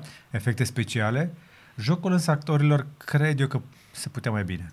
Adică e o pleiadă de actori foarte buni acolo, dar unii din ei sunt departe de personajele din carte. Da, și unii de ei sunt destul de tineri în domeniul ăsta al science fiction-ului și Da, dar mulți dintre ei zici că sunt în afara personajului cu totul, adică se putea un pic mai bine, din- cel puțin din punct de vedere al poveștii. Cei care au citit cartea probabil că simt chestia asta destul de tăios. Însă, Da, aici- e- însă te ajută să vizualizezi cartea. va fi întotdeauna disputa, disputa clasică între carte și uh, ecranizare, care nu pot fi niciodată la fel. Da, dar jocul actorilor putea să fie mai în spiritul cărții. True. Uh, pentru că mulți din ei, spre exemplu, joacă de parcă nici măcar nu prea au, parcă nu au relații direct între ei, știi? Parcă Da. fiecare joacă cumva fi- în filmul lui acolo. Fie, fiecare cu filmul lui în filmul, în filmul ăsta. nu e așa? Corect. Da, am senzația că ce, uh, foarte multe personaje din filmul ăsta joacă în film, filme separate. N-ai Însă- văzut uh, relaționarea de familie, cum ar veni. Nu, nu am simțit, N-ai nu, nu am simțit-o. simțit ce se întâmplă în familia aia, spre exemplu, și mi-aș fi dorit. Dar partea de scenografie și de efecte speciale foarte bun și uh, foarte bună și dacă vrei uh, să înțelegi cu adevărat tot spiritul în, în uh, acestei, uh, acestei uh, e o saga până la urmă, Da. uh, vezi filmul ca să ai o bază de inspirație, ca să vizualizezi în mintea ta scenele pe care le vei citi după aceea în carte, cartea, da, este chiar mult mai bună. Ai, Însă, uh, hai să vorbim despre ce au făcut băieții ăștia. Au făcut un uh, model climatic al planetei și au luat concluzia că, așa cum este des- descris în carte, clima aia E posibil. E posibil să trăiești acolo, în condițiile respective.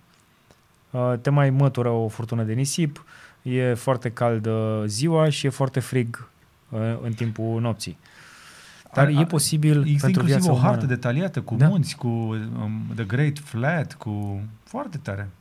Uh, Există multă uh, pasiune în spatele unor filme science fiction celebre. Uh, Cel puțin fanbase-ul de la Star Trek este absolut imens. Ca să nu mai zic de jocuri Uh-huh. și lucruri de genul ăsta. Deci uh, nu, nu trebuie să te minunezi niciodată de creativitatea uh, celor care sunt pasionați de un astfel de subiect, pentru că o să fii întotdeauna surprins. Da.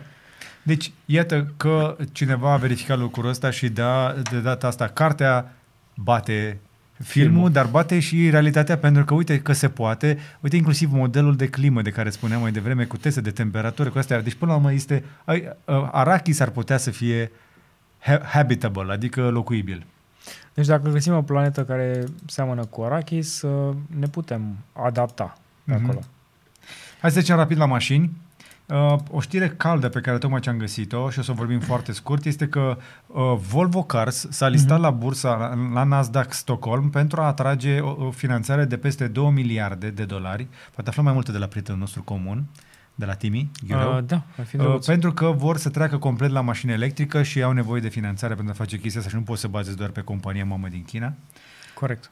Uh, uite, spre exemplu, Hakan Samuelson, chief executive la Volvo Cars, spune că lumea, industria se schimbă, vreți să fim, uh, să fim lideri în această transformare, bla bla bla, dar ambiția lor este să devină complet electrici până în 2030. Și asta înseamnă o tranziție destul de accelerată pentru producătorii de automobile. Chestia asta nu este simplă și în niciun caz nu este ieftină. Așadar, asta este o știre iarăși care ne interesează, dovadă că direcția asta a electrificării uh, este clară. Multe companii au trecut de la a prioritiza mașina electrică în a decide că vor trece integral pe electric și asta nu va, schi- nu va salva planeta neapărat, dar ne va salva pe noi cei care trăim în marile orașe de particulele fine pe care nu le vedem, dar ne ajung în plămâni de unde nu mai pleacă niciodată și ne omoară mai mult decât COVID-ul. Uh, mi-ar plăcea să văd un viitor uh, liniștit din punct de vedere al uh, respirației pentru copii și pentru, poate pentru nepoții mei, Da. uh, pentru că eu, de exemplu, simt și resimt de când am ajuns în București cât de apăsător este aerul și am început să o resimt atunci când am uh, luat un număr de purificator de aer acasă. Foarte și important. Să lucra, și am lucrat, bineînțeles, aici cu ajutorul lui George. Am uh, înțeles ce înseamnă să ai aer respirabil la birou și să nu-ți fie somn tot timpul și să nu simți că ești infundat și lucruri de genul ăsta. Și uh, după aia când ies acasă uh, uh, pe stradă, um, pe o distanță de 9 minute fac până acasă, pe jos, simt cum se aglomerează în plămâni tot mirosul și aerul și noxele și așa mai departe. Dacă nu te mănâncă nasul, pur și simplu, Da. îți dai seama că ești într-un loc uh, prielnic cu viața. Asta este unul dintre primele Exact. semne și de aceea cea mai importantă investiție pe care am făcut-o la Cavaleria Hub a fost să punem o instalație de ventilație cu recuperare de căldură, dar și cu filtre și avem inclusiv filtrul aici de calitatea aerului, aici în studio, care funcționează uh, aproape non-stop. Uh, Cred că l-am oprit din greșeală, acum câteva zile. după un Dar an. am, am mers non-stop un an de zile. Un an da. de zile, da. Vă recomand să vă luați filtre de purificare a aerului uh, care să filtreze până la PM2.5. Este extrem de important. Și asta se leagă foarte bine și cu faptul că cei de la Mercedes în pregătirea COP26 este o poveste întreagă cu COP26 care se va întâmpla la Glasgow. O grămadă de instituții, guverne, dar și companii încearcă să atragă atenția asupra calite- problemei acestea a calității aerului, iar cei de la Mercedes vorbesc despre o, o dubă electrică care va face livrări, dar care și filtrează aerul de acolo pe unde trece. Deci nu doar că nu scoate fum, dar o să mai curețe probabil din uh, fumul făcut de niște G-clase vândute tot de Mercedes în orașele alea mari, nu? Da, nu știu cât acum, cât de mult o să filtreze acele filtre care, prin care uh, traversează aerul din fața până în spatele mașinului, mașinii. Uh, ideea este că ea va fi cumva neutră din punctul ăsta de vedere, o să fie electrică, o să aibă panouri solare care să crească, bineînțeles, fiind în oraș tot timpul și fiind pe stradă, e destul de posibil să o ajute la capitolul autonomie și panourile solare. O să Are aibă... și panouri solare pe acoperiș, dar să, vă, să fie, să, dar rămâne între noi chestia asta. Mm. Nu există panouri fotovoltaice pe care poți să le pui pe orice fel de mașină care chiar să conteze. Cel mult să ventileze aerul. Atâta vreme cât mașina asta o să fie constant pe stradă și uh, majoritatea timpului o să fie static, pentru că se deplasează dintr-un, în, pe distanțe destul de mici ca să livreze pachetele, cred că are timp să se încarce. Nu, n-are. Îți Măcar garantez. un pic. N-are, Măcar un hai să zicem că ai capacitate... Plus regenerarea, Dacă are capacitate de 1 kW și chiar îl produce acel kW, teoretic ar produce, teoretic ar produce 3-4 kW pe zi, 3-4 kW pe zi ar să fie de ajuns pentru 10 km pentru o mașină ca asta. un kilowatt înseamnă cel puțin kWh. 3 panouri, Da. 4 ca să fie eficient. Și, prea- n- și nu are cum să fie eficient, pentru și că nu n-ai vor fi suprafață orientate de- după soare. N-ai suprafață după, de, de 4 Aia e panouri problema. pe, Deci, pe mașină. Încă Ok. nu avem tehnologia aia, dar vom mai vorbi despre chestia asta, că apar tehnologii din ce în ce mai multe și mai interesante pe partea asta de uh, fotovoltaice, care își îmbunătățesc eficiența, inclusiv uh, unele din ele pot captura energie inclusiv de la ploaie Da. și așa mai departe. Vom mai vorbi despre ele. Așadar, da, apre- e de apreciat că, uite, o mașină electrică care le face livrări poate să și filtreze o parte din aer, însă un subiect mai important de la COP26, știi care trebuie să fie? Trebuie să vină uh, Joe Biden din Statele Unite. Am urmărit chestia asta azi noapte pe e, aici. CNN. E, e mai încolo, la World News. Așa. Dar hai să mergem direct la, la Global Climate Summit, e ultima. Așa, așa, așa. Uh, agenda asta, uh, practic acest COP26 trebuie să fie marele succes al lui Joe Biden, care să anunțe investiții uriașe în regenerabile, însă proiectul lui s-a blocat în, uh, în Senat. Ai zis, uh, am zis în uh, data trecută, nu? Da.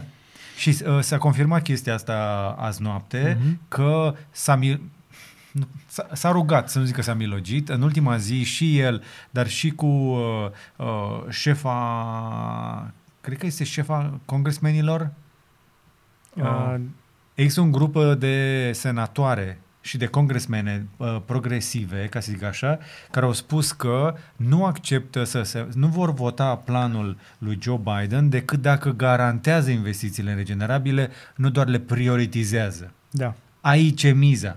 Aici Joe e Biden miza. vorbește despre chestia asta, dar are niște presiuni fantastice din partea industriei cărbunelui, reprezentată de uh, senatorul de uh, Virginia de Vest, West Virginia, și de tipa din Arizona, care susțin uh, tot felul de industrii din astea fosile și din cauza a doi parlamentari democrați, Joe Biden nu-și poate trece toată agenda asta, pentru că de o parte are pe uh, progresiști cărora le-a promis că le va susține Green New Deal și acum se retrage puțin de acolo pentru că ăștia din industria cărbunelui țin cu dinții să păstreze status quo, deși e clar că nu... Da. Așa, anyway. Uh, văzusem la un moment dat, nu mai știu, cred că tu mi-ai arătat-o, sau văzusem pe un alt site o hartă foarte interesantă cu uh, promisiunile um, pe care au zis că le, uh, o să le ia majoritatea țărilor care participă la sa- acest summit, uh, stadiul în care sunt acum și stadiul în care ar trebui să fie.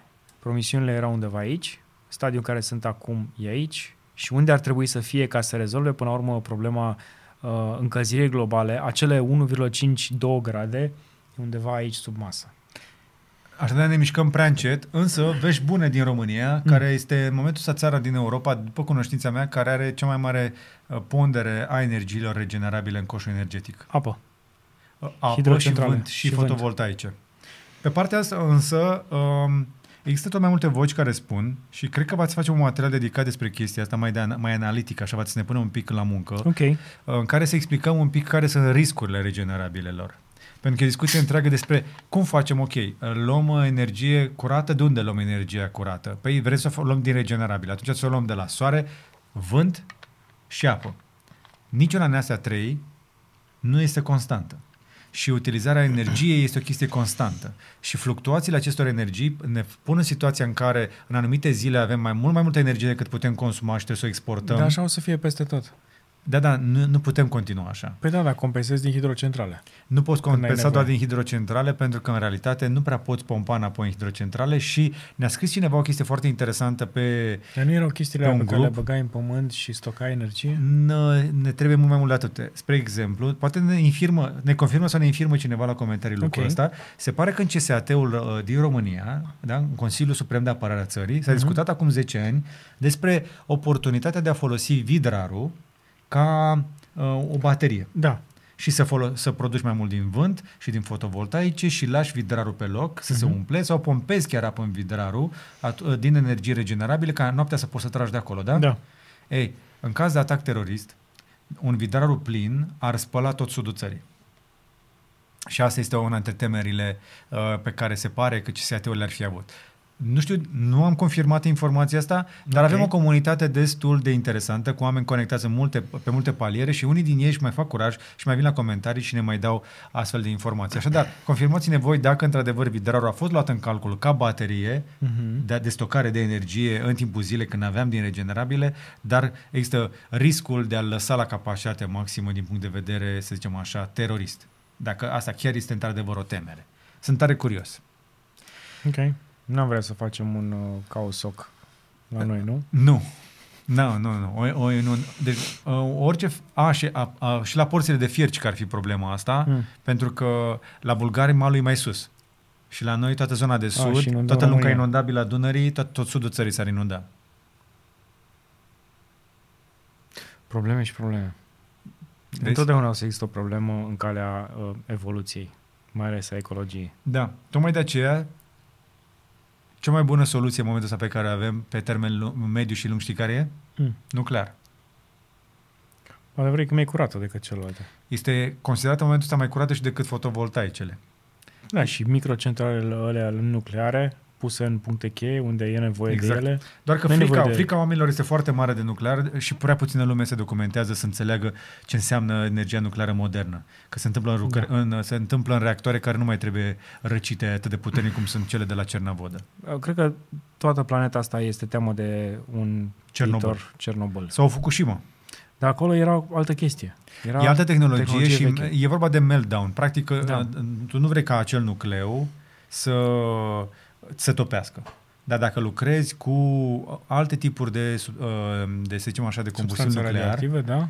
uh, poți obține, o, tem- uh, să face uh, generare de energie electrică la temperaturi mai joase. Mhm. Și atunci nu există riscul de topire în cazul în care există vreo defecțiune. Da. Că despre asta este vorba. Ba chiar există proiecte, există companii mici. Am, am putea face un material doar despre chestia asta și chiar îmi doresc să Cred că lucrăm facem în el. mai multe. Putem să mai facem mai multe din- discuții. Sunt unii care au ajuns cu ele, de le-au miniaturizat, de le-au gândit pentru cartiere, Da. pentru comunități Da, mici. da, Am da. mai povestit și noi Am despre văzut, ele în am văzut și Curiosity. e, e o chestie foarte mică, adică o confunzi cu un generator diesel. Da. De, de fapt, e o clădire micuță care poate da curent pentru uh, câteva zeci de mii de oameni în același timp. da, poți să cobori și până la câteva mii. Da. Dar uh, avantajul ăsta este că dintr-o bucată de material radi- radioactiv de dimensiunea asta poți să faci energie cât consumă o familie toată viața. Și nici măcar nu trebuie să o faci constant, adică, ok, durează un pic pornirea, dar estimezi. Mâine s-ar putea să avem nevoie de energie mai multă, dăm on la centrală, o lăsăm după aia trei luni pe off. Nu? Nu. Te să o faci constant. În momentul în care o pornești, nu mai oprești, Radu. Asta cu nuclearul nu e așa simplu. Știam eu că e ceva acolo. Da, ideea care este că dacă vrem să vol- folosim regenerabile, spre exemplu, eu nu cred că ar trebui să punem uh, uh, fotovoltaice peste tot. Sunt împotriva folosirii fotovoltaicelor pe terenuri agricole uh, Da, și, corect. spre exemplu, ce am mai văzut în, uh, în Piatra Craiului, pe dealurile alea, nu era chiar în rezervația naturală, dar era fi la limita rezervației, bă, pe bune să cureți uh, stratul la vegetal care se creează atât de greu pe munte, să pui fotovoltaice, pune-le pe un acoperiș, nu le pune pe sol. Erau multe? Erau, erau câteva. Și arăta destul de urât. Adică Mm. mm. sunt nebunit după energie regenerabilă, după fotovoltaice, dar toate fotovoltaicele pe care eu le-am instalat vreodată și o să le instalez, le-am pus doar pe structuri. Le-am pus pe acoperișuri. Nu puneți fotovoltaice pe terenul agricole că ne trebuie mâncarea. Și nu le puneți pe sol pentru că distrugem habitate. Da, și dacă sunt foarte multe și sunt uh, sute, zeci, sute de panouri, se creează problema aia care e în Statele Unite. Acum, știi, în zona aia uh, Vegasului, unde este foarte cald, s-a schimbat, se schimbă temperatura acolo Da. da. datorită panourilor fotovoltaice și alea mai mult sunt, de fapt, sunt niște oglinzi acolo care... Da, ăla e un alt fel de... Da, Acolo, spre exemplu, sunt omorâte păsări care trec prin zona aia din cauza căldurii. La fotovoltaice e un pic diferit. Dar de, o- dacă vă interesează subiectul și vă doriți un astfel de material mai, mai, să zicem așa, mai sintetic, mai analitic, în care să intrăm un pic în profunzime, lăsați-ne un comentariu Mhm. și poate îl lucrăm. Și uh, văd că avem inclusiv și o știre pe, uh, pentru pasionații de benzină. Crezi că e cazul? Vlăduții a tras atenția. Și am Ok. zis, ok, Hai, Corvette, fie. Corvette. Chevy 600. Corvette Z06, noul Corvette Z06, vine cu un motor pe benzină, De 670 de cai putere, un V8. Și cam sperie pe oameni, că da, e un motor foarte puternic. 5,5 litri aspirat V8. Dar și ce am descoperit? Că și noul Cayenne GTS uh, vine cu motor V8 pe benzină. Exact. După ce exact, Porsche a zis exact. că scoate motoarele V8 și că o să rămână doar pe V6. Pe 3 litri. Coboară pe 3 Sunt cumva ultimul strigă de luptă al uh, dinozaurilor. litri. Da, exact. Ultimul răgnet al dinozaurilor. Apropo, este un clip foarte interesant Și- cu dinozaurul la care a venit la Națiunile Unite să țină speech. Mm, L-ai văzut? nu, Hai să vizualizăm un, un, un pic din începutul lui pentru că e drăguț. hai. Cred că am fi putut să începem cu el ediția, dar merge și așa. Frankie a venit la adunarea generală a Națiunilor Unite și a ținut un pic de discurs. Ia. Listen up, people. I know a thing or two about extinction. And let me tell you, and you'd kind of think this would be obvious, going extinct is a bad thing. And driving yourselves extinct, Mi se pare că e in Jack 70 Black. years, that's the most ridiculous thing I've ever heard. At least we had an asteroid. What's your excuse? You're headed for a climate disaster, and yet every year governments spend hundreds of billions of public funds on fossil fuel subsidies. Imagine if we had spent hundreds of billions per year subsidizing giant meteors. That's what you're doing right now. So here's my wild idea. Don't choose extinction. Save Poți să dai pauză aici. Don't choose extinction. Adică nu E atât mai... de simplu. Da, nu alege să mori, încearcă să nu mai scoți fum și poate te și vaccinezi. Apropo, știi ce am observat? În România se moare ca la Balamuc, dar jumătate din pasagerii de, de pe zborul de astăzi nu purtau mască în avion. Pentru că pur și simplu puteau. Românii noștri, până în ultima clipă, sunt daci liberi și morți, mul- mulți dintre ei.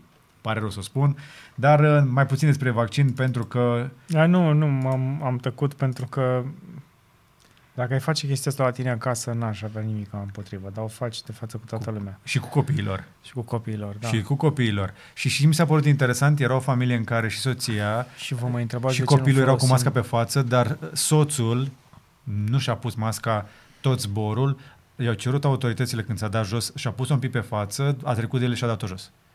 Asta înseamnă, mă, să fii liber, să fii neînduplecat.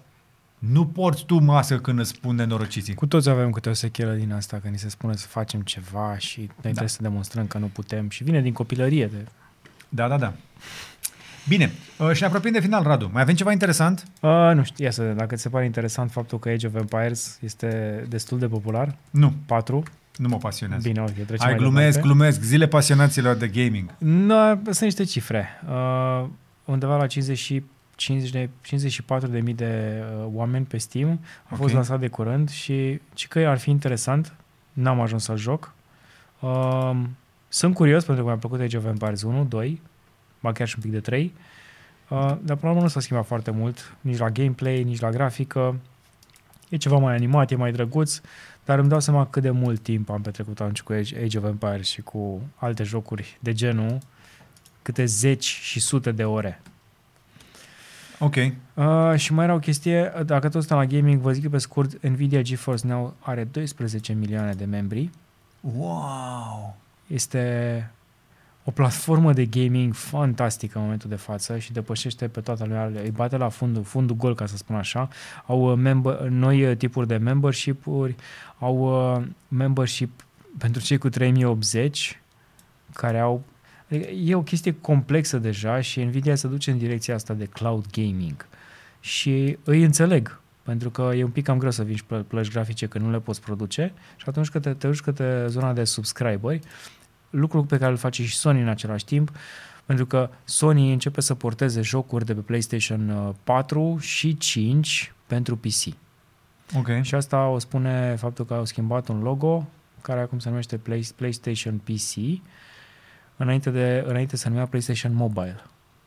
Da. Zona respectivă acum se numește PlayStation PC. PlayStation Uh, PC, deci poți să-l joci pe Windows? Da, uh, Horizon Zero Dawn în august 2020 și Days Gone uh, în 2021 au fost uh, primele jocuri moderne, să spunem așa, care au fost portate de pe, de pe PlayStation pe PC și îmi place conectivitatea asta, să zic, uh, cum să zic, înțelegerea între Sony și ceilalți și poate mai dispare puțin din uh, distracția asta numită PC Master Race versus uh, console și poate vedem jocuri foarte mișto lansate în același timp pe ambele platforme. Oricum, Sony își dă seama că uh, banii lui uh, cei mai mulți îi face din uh, subscriber și din oamenii care se joacă și nu interesează neapărat să țină doar în platforma lor. Au vândut console cât pentru toată planeta de am, două am, ori. am cât- intrat în cel puțin șase magazine încercând să iau un PS5. Nu, nu am găsit decât unul modat Exact. de Switch, uh, de o, o companie numită Compania Switch. Switch, da.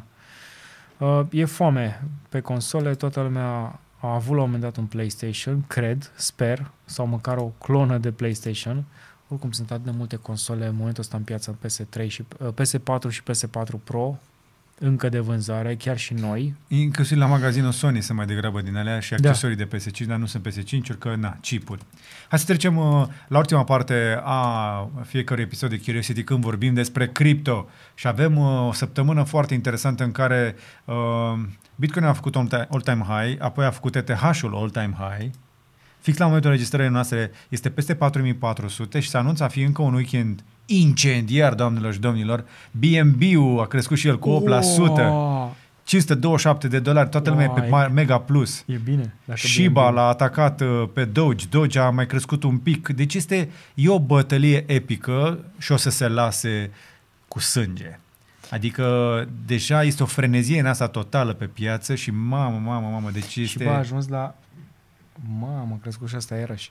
Uh, i- ideea este următoarea. Am văzut niște comentarii, uh, cred că pe live, Așa? și am mai văzut și pe Curiosity că a, mai erau câțiva care ziceau ha, uite că voi ăștia care ziceați uh, despre Shiba, că ați greșit, că nu așa. Nu, n-am greșit. Dacă acum a crescut și tu aveai uh, Shiba în portofel, bravo ție.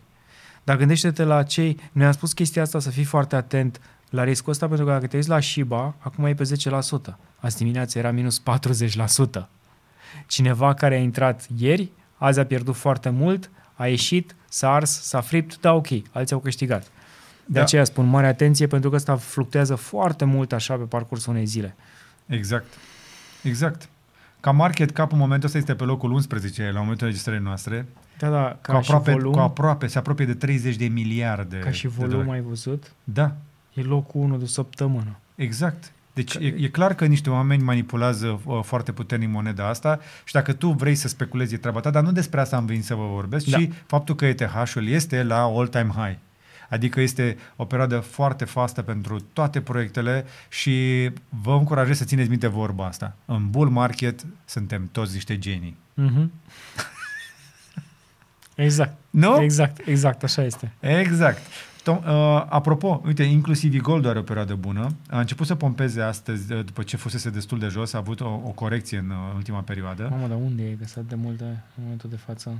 Uite, a căzut, Da, spre dacă exemplu, l-am pe găsit. 27, a avut o coborâre până aproape de uh, cât era, 234 Mhm. și acum, uh, la momentul înregistrării, este la 273. Eu cred, că, eu cred că va testa un all-time high și e-gold-ul cât de curând. Posibil. Uh, și dacă ai niște e-gold și nu vrei să faci trans- să nu tranzacționezi uh, ca să te frici la degete, nu mai bine ai pui tu pe staking.cavaleria.ro, intră pe staking.cavaleria.ro și puneți goldul să facă dobândă pentru tine. Uite la aici, staking.cavaleria.ro sau îți arată Radu site-ul, iei, cavaleria, uh, iei calea cavalerului modern, faci staking cu noi, intri pe serviciul nostru de staking și poți să obții un, uh, un randament foarte bun, fără, pur și simplu, faci hodl, cum se zice, îi ții, nu umbli la ei. În momentul ăsta avem un 12,2% APR, ceea ce nu cred că este rău deloc. Uh, s- S-a adunat ceva lume acolo pe, pe, pe fondul nostru și le mulțumim tuturor celor care fac staking împreună cu noi, pentru că au o dobândă foarte bună uh, și fondurile lor sunt în siguranță că noi nu avem acces la ele. Este efectiv un serviciu de uh, siguranțare a rețelei, dacă vreți, prin oferirea acestui serviciu. Uh, Trebuie să vă mai spun însă și despre partenerul nostru, Cryptocom, care au lansat uh, o chestie foarte interesantă. Cei care mă urmăresc pe Twitter au văzut poate că am dat un, uh, un tweet despre hashtag FFTB. De la ce vine FFTB, Radu? Îți spun eu. Fortune favors the brave. Bold, the brave. The bold, the brave, nu? Exact. Și cei de la Cryptocom, uh, știți că au parteneriate cu Formula 1, au tot felul de, au, am văzut noi Da. branding cu ele pe autobuze prin Statele Unite. Acum au un clip foarte fain făcut împreună cu Matt Damon, pe care îl poți vedea uh, pe, pe Twitter-ul lor sau să-i dau și eu retweet, uite, ca să-l poți găsi ușor. Da, îl găsesc acum. mă duc pe I-am dat, Crypto.com. îl găsești și la mine pe Twitter. Am pus linkul și în document. Un clip foarte fain care a fost deja văzut de uh, 1,6 milioane de ori, uh, care spune o poveste interesantă, cu foarte mult CGI, dar e drăguță. Mm. Uh, însă, cri- uh, însă și moneda celor de la Cryptocom a tot crescut în ultima perioadă. Este o perioadă fastă pentru toate proiectele, iar cei de la True. Cryptocom investesc în continuare și asta apreciez la ei, în adopție. Încearcă să atragă oameni care nu au fost până acum în with those who almost adventured, who almost achieved, but ultimately, for them it proved to be too much. Then there are others, the ones who embrace the moment and commit. And in these moments of truth, these men and women, these mere mortals, just like you and me, as they peer over the edge, they calm their minds and steel their nerves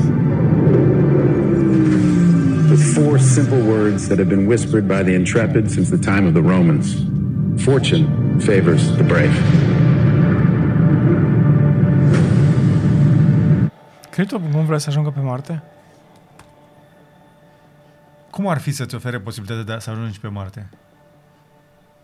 Ar fi drăguț? Ar fi tare. Ar fi tare.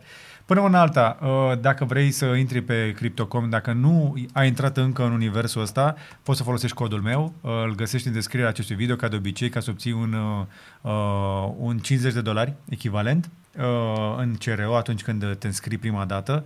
Poți să folosești aplicația lor pentru a cumpăra și a tranzacționa, a schimba uh, cripto. Uh, poți să, uh, tot, tot prin ei poți să-ți faci și retragerea fondurilor într-un cont uh, bancar, dacă asta îți dorești, sau poți să cheltuiești direct cu un card uh, atașat aplicației pe care îl primești direct acasă. Uh, fiecare card are diferite beneficii, de la cele mai simple până la cele mai complexe. Poți să ai card inclusiv cu tot felul de servicii speciale și dobânzi mari și reduceri la comisioane. Uh, afli mai multe despre ele pe crypto.com. Este, este sponsorul nostru deja de 2 ani. Se împlinesc Yes. yes. 2 ani de parteneria cu cei de la Crypto.com, timp în care uh, toți cei care au, uh, și-au luat un astfel de, pe linkul ăsta și-au făcut cont și-au investit, cred că au mulțit niște bani. Mhm. Și sau, Sau sau măcar poate au că găsit. au experimentat cu o tehnologie nouă. Exact. Au găsit o platformă nouă uh, prin care să ori să-și uh, mulțească banii, ori să-și pună, de exemplu, de economii. Știu pe cineva care a folosit Crypto.com de la început și a fost unul dintre puținii de la care trebuia să învăț și eu ce înseamnă dollar cost averaging. A pus lună de lună, lună de lună, lună de lună și acum a ajuns la un portofoliu foarte interesant pe care și-a promis că nu-l scoate timp de 10 ani. Să fie okay. cumva retirement fundul lui. Bine, Foarte acea interesant. persoană este un pic mai în vârstă decât mine și cu un pic mai multă experiență de viață, dar l-am ajutat să-și facă contul, i-am zis, uite, atât de simplu e, îți faci poză cu telefonul, acel KYC, iar în momentul de față este mult mai liniștit că la pensie nu va mai depinde de banii pe care îi va primi de la stat. Printre altele. Desigur, ajută să ai și un portofel fizic și despre asta să mai vorbim în cripto vineri, Mhm. uh, pentru că avem un proiect interesant românesc uh, care oferă o astfel de soluție de portofel fizic uh, pe care îl poți securiza până la pensie și dincolo. Nice. Dar mai multe despre asta o să mai vorbim. Cam atât pentru astăzi. Ne oprim aici. Sperăm că v-a fost de folos și această ediție din Curiosity. Ca de obicei, membrii sper că au apucat să o vadă mai devreme dacă am reușit noi să o edităm la timp. Încercăm, am tras-o pe ultima încercăm. 100 de metri. Uh, Îi mulțumesc și lui Radu, mulțumesc și lui Și eu. Vlad, dar mai ales lui Daniel Ivan, care montează de fiecare dată edițiile acestea de Curiosity. Uh, El este responsabil pentru calitatea video și audio. Mulțumim lui Daniel. Uh, Mulțumim, și Daniel. Dacă ai rămas până la final și te-ai uitat, pune niște clap pentru Daniel uh, în chat. Sunt convins că va aprecia. Lui Da- lui Daniel, Daniel chiar se bucură atunci când aude de la comunitate că munca lui este apreciată, pentru că o face o muncă foarte, foarte bună. Vă mulțumim și vouă, le mulțumim mai ales membrilor noștri care ne susțin cu donațiile lor lunare și datorită lor facem chestii și vă dăm content cât putem noi de fresh, cât de putem de mult și de bun, mai ales într-o astfel de perioadă atât de aglomerată și pentru voi avem în perioada următoare câteva clipuri foarte bune la care am lucrat și am făcut research și am făcut socoteli și unul din ele, spre exemplu, unul la care eu țin, pe care îl pregătim încă de prin august uh, și am reușit în sfârșit să-l dăm gata, dar nu vă spun mai multe. Urmăriți-ne în perioada care urmează pentru că merită să avem chestii foarte interesante. Cam atât. Încă o dată mulțumesc, Radu, vă mulțumesc și vouă. Să aveți un weekend minunat, bucurați-vă de vremea bună cât mai e, aveți răbdare cu cei din jur, vaccinați-vă, protejați-vă și noi vă iubim. Numai bine! Numai bine.